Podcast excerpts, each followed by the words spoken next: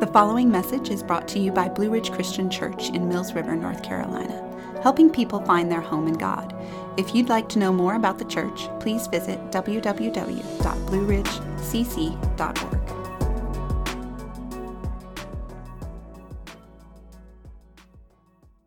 Let's look at the scriptures this morning. We're going to go to the Gospel of Matthew. We're going to look at just a few verses from Matthew 6, and then we're going to jump through Matthew 9. So I'm going to make you, like, you know, flip through pages today. Ah, why? Um, if you don't have a Bible, uh, don't sweat. Uh, you can read it, the words behind us on the screen, or you can just read off the person next to you. If you're single and she's single, be like, hey, want to share a Bible? It works, guys. I'm telling you. Um, all right. Uh, You thought it was an accident. Nothing was an accident. Okay, um, that's my wife over there, by the way, not some lady. It's just some lady. The lady. Uh, Matthew 6 16, as I dig my hole even deeper.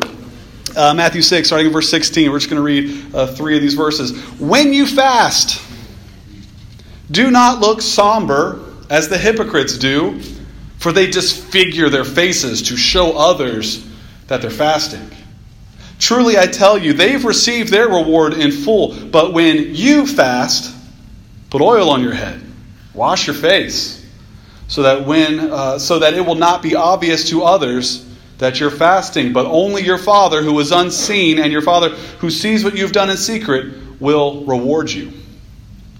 In Matthew 9, verse 14, it says, Then John's disciples came and asked him, How is it that we and the Pharisees fast often, but your disciples don't fast? Jesus answered, How can the guest of the bridegroom mourn while he is with them? The time will come when the bridegroom will be taken from them, and they will fast. Yes, Andrew. It's a sermon on fasting. I know what some of you might be thinking. I rolled out of bed for this. Uh, you know, for those who you know, even who are new, uh, we get new, new people come check us every week. Uh, you think, man, I, of all the weeks to check out a church, I checked out the, the time when they're talking about fasting. For some of you who've been here with us from the beginning, you're like, it's I get it, I get it. It's still a challenge to come to church in the mornings because I mean, you're working five days a week. You get Saturday and then Mouse Sunday your buddy's bragging about the brunch they had, and you're like, I'm getting ready for church. I, know it's hard. And so when you come, you kind of expect something that you're like, ah, this will be great and helpful, and uh, okay, help me. Fasting. If you want your money back, you can see Jim, he's right there, he'll be happy. No. Fasting. You might you might want to dismiss it. Please don't. You might think, listen, guy, you don't know what I'm dealing with. Uh, I've got work on Monday, and it's a job that I hate. It's a job I can't get out of. It's a job I feel stuck in, and I'm dreading it. You might be thinking, my kids, I'm watching them head down a destructive path, and nothing I do or say is stopping them. It's tearing me apart. You might look at your marriage and say, what does it become? How did we get here? I feel like it's falling apart. Maybe you're just waiting on test results that could radically reshape your life. I mean, real problems that you're going through or the person you're sitting next to is going through. You're right. So, why are we looking at fasting this morning? You know, over and over throughout the Bible, there are people like you and me. I know there are people we often elevate, like they're these like heroes, these amazing people. If you went to school as a child, you're like, you know, like, oh, David killed Goliath. Woo. And we're like, wow, that's amazing, but that's not me. These were human beings. Human beings with families, with problems, with worries, with doubts. People who face suffering and violence, oppression, even confusion they face the gravest of situations, and yet, what we have in the Bible is we have people who, who approached similar things that we are approaching. And they did it with poise, with confidence, with hope, and with strength. They were able to navigate the storms of life. And how? because of their vibrant, rich, deep relationship with God.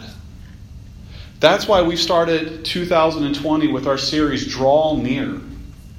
We looked at how we could draw near to God through reflective and contemplative Bible reading, through prayer, where we take the position of a learner who can approach God in confidence and with access through Jesus. And so today I want, I want to look at a, a often dismissed and often overlooked biblical practice of fasting. Because honestly, I can't think of the last sermon I ever heard on fasting. Can you? Maybe you have. Permission to fall asleep. Somebody's like, I'll take it. Oh. Fasting. Listen, if we want to get through 2020, if we want to have peace, hope, and strength and that deftness to navigate the challenges and the, and, and the, the boulders that are going to be thrown our way this year, it's going to come from a strength in our relationship with God.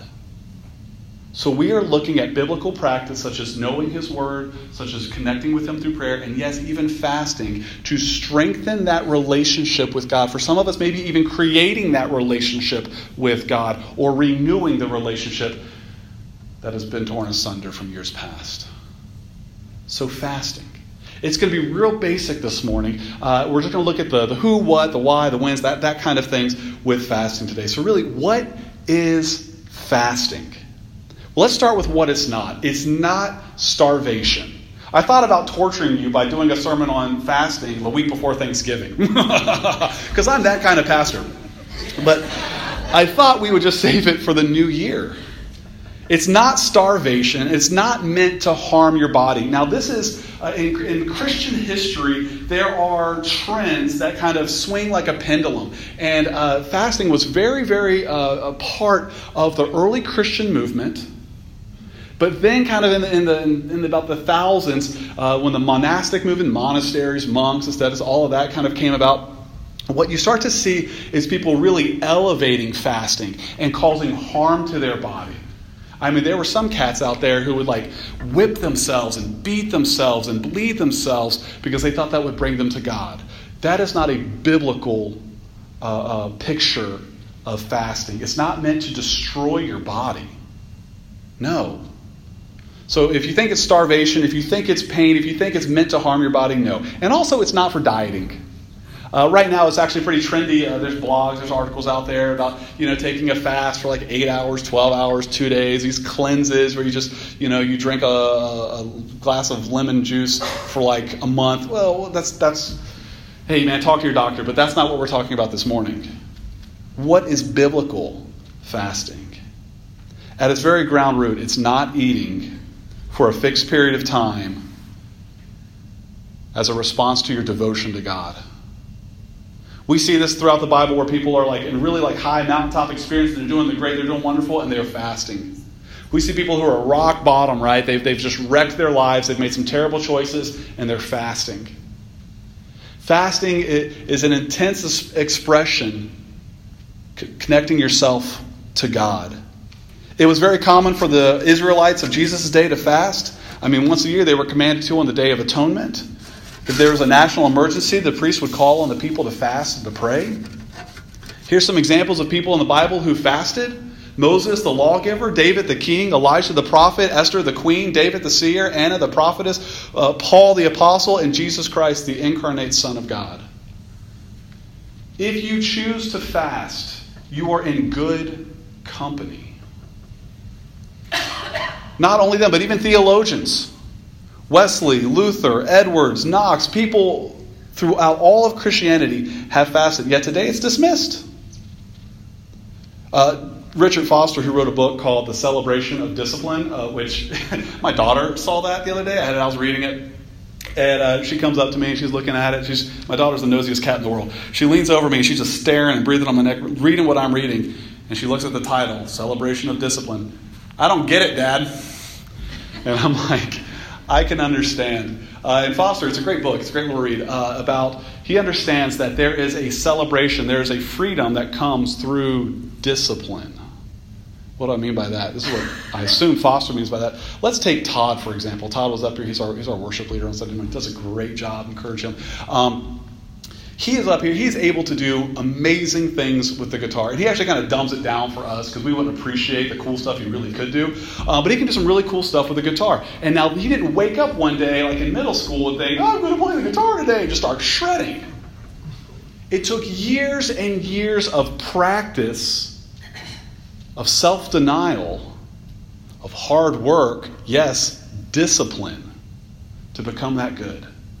And so now he can pick up a guitar and he has the freedom to do amazing things on that guitar. Well, if you put the guitar in my hands, an imbecile, I wouldn't be free. I mean, I could make noise, but that's all I could do. I could do one thing make noise. But when you're disciplined, you can make music.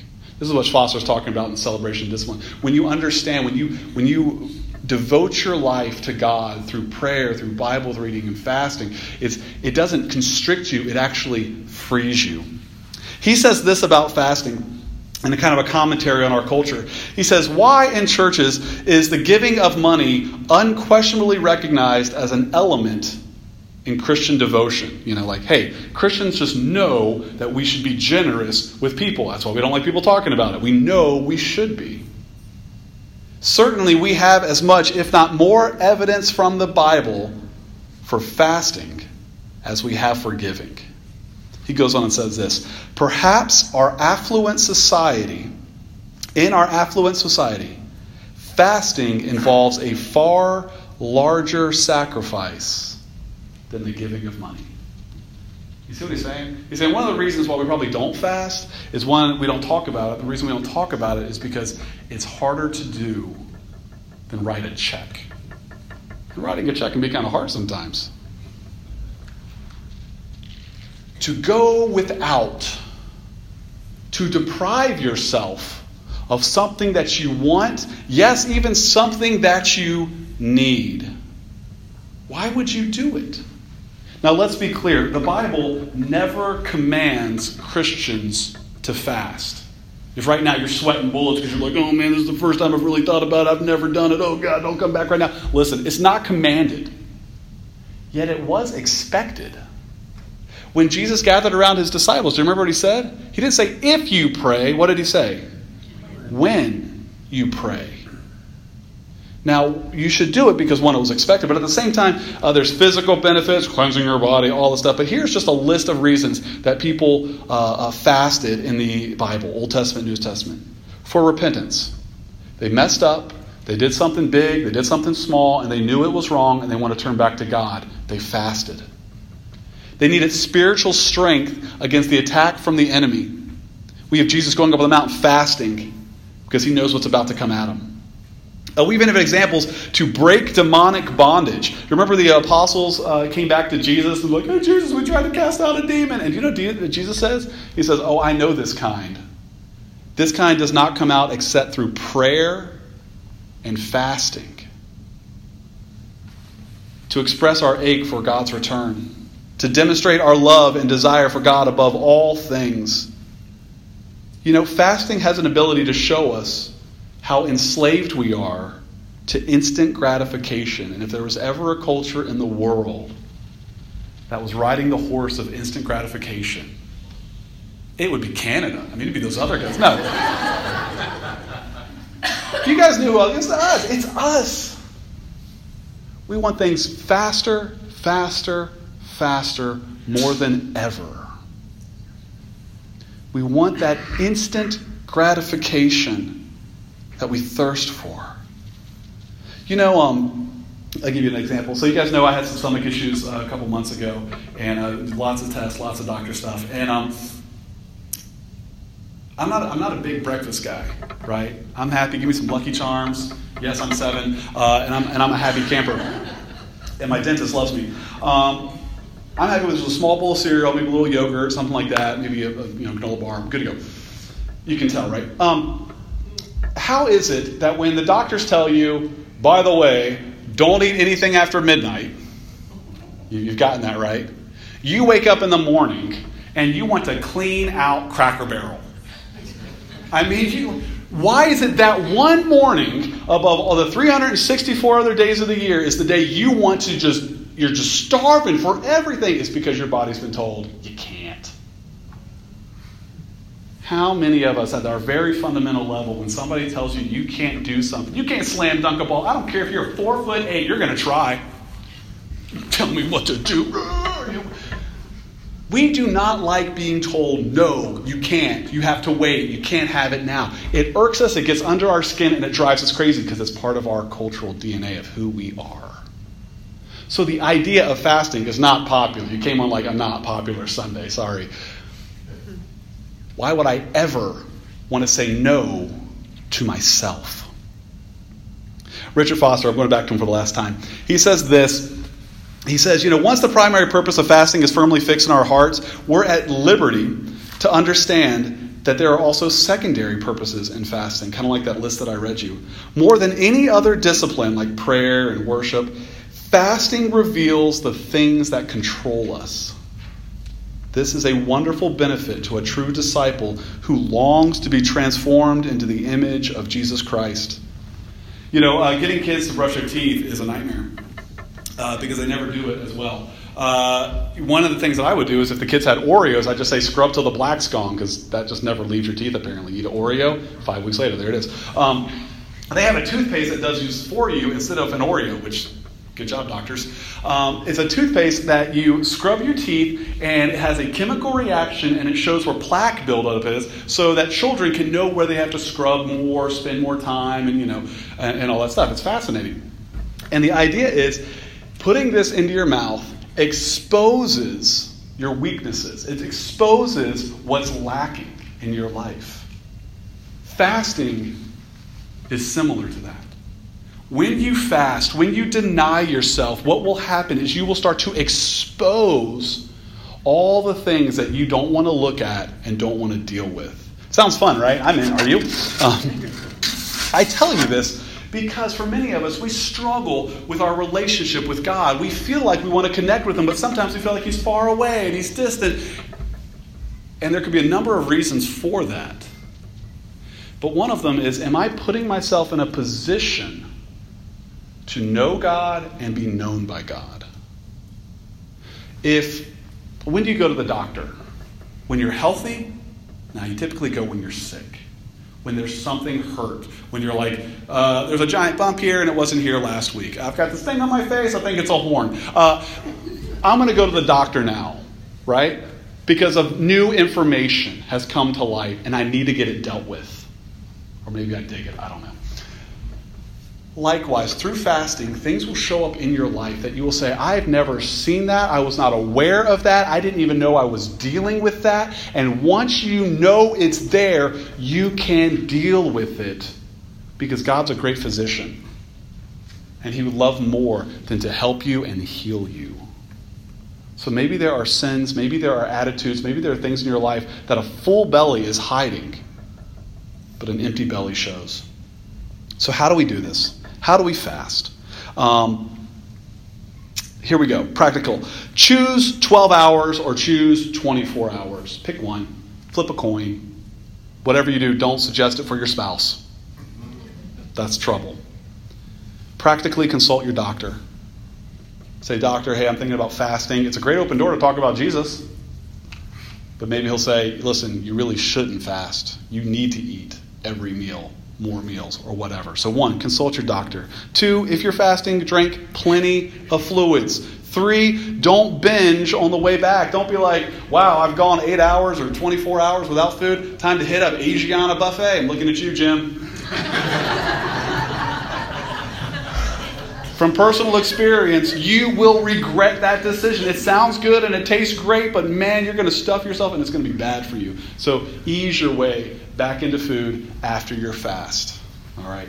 Those are just the practical parts of it. But you know what you're going to experience during your fast? You're going to experience aches. Ask my children. They're starving all the time. So starving. You didn't eat your dinner. Oh, I didn't like it. Okay. They have these aches. We have aches when we don't eat. Don't lose your mind when you have a tummy ache. Our bodies have been conditioned to eat three times a day, and yes, even snack in between. the human body can go days, even weeks, without food. I'm not recommending that right now, guys. Let's take baby steps. You're going to be fine if your tummy grumbles. Your body's accustomed to getting that food at that certain time. Here's what to do when your body aches, okay? This is where you write a note down. Use these aches as an alert to prayer.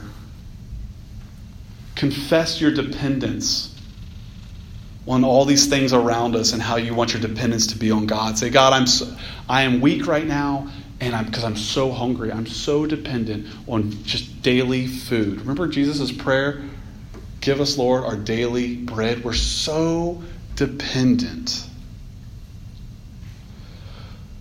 Praise God for his provision. When your stomach hurts and it aches, say, Lord, for the majority of my life, I've had a very full belly. There are people in this world who can't say the same. Use this opportunity to connect with him. I've had people uh, who, who get strategic with their fasting and they say, I'm going to fast uh, until God answers his prayer. I'm going to fast because I want direction. And every time they feel hungry, they'll set certain times throughout the day. They will say, okay, I will pray, I will pray, I will pray for this, for this, for this, or for that, or for that, or for that. Use it as times to pray. Some people journal, some people rest. Fasting can strengthen and focus our prayers. It can strengthen and focus our worship and our attitudes. You'll find, even as a byproduct of fasting, anger that you didn't know you had self entitlement that you thought maybe you, you yelled at your kids for, but it's still present in your own heart. You will find yourself standing in front of a pantry having a theological debate with yourself over whether or not you can eat a granola bar or how much protein powder you can put in a lemonade.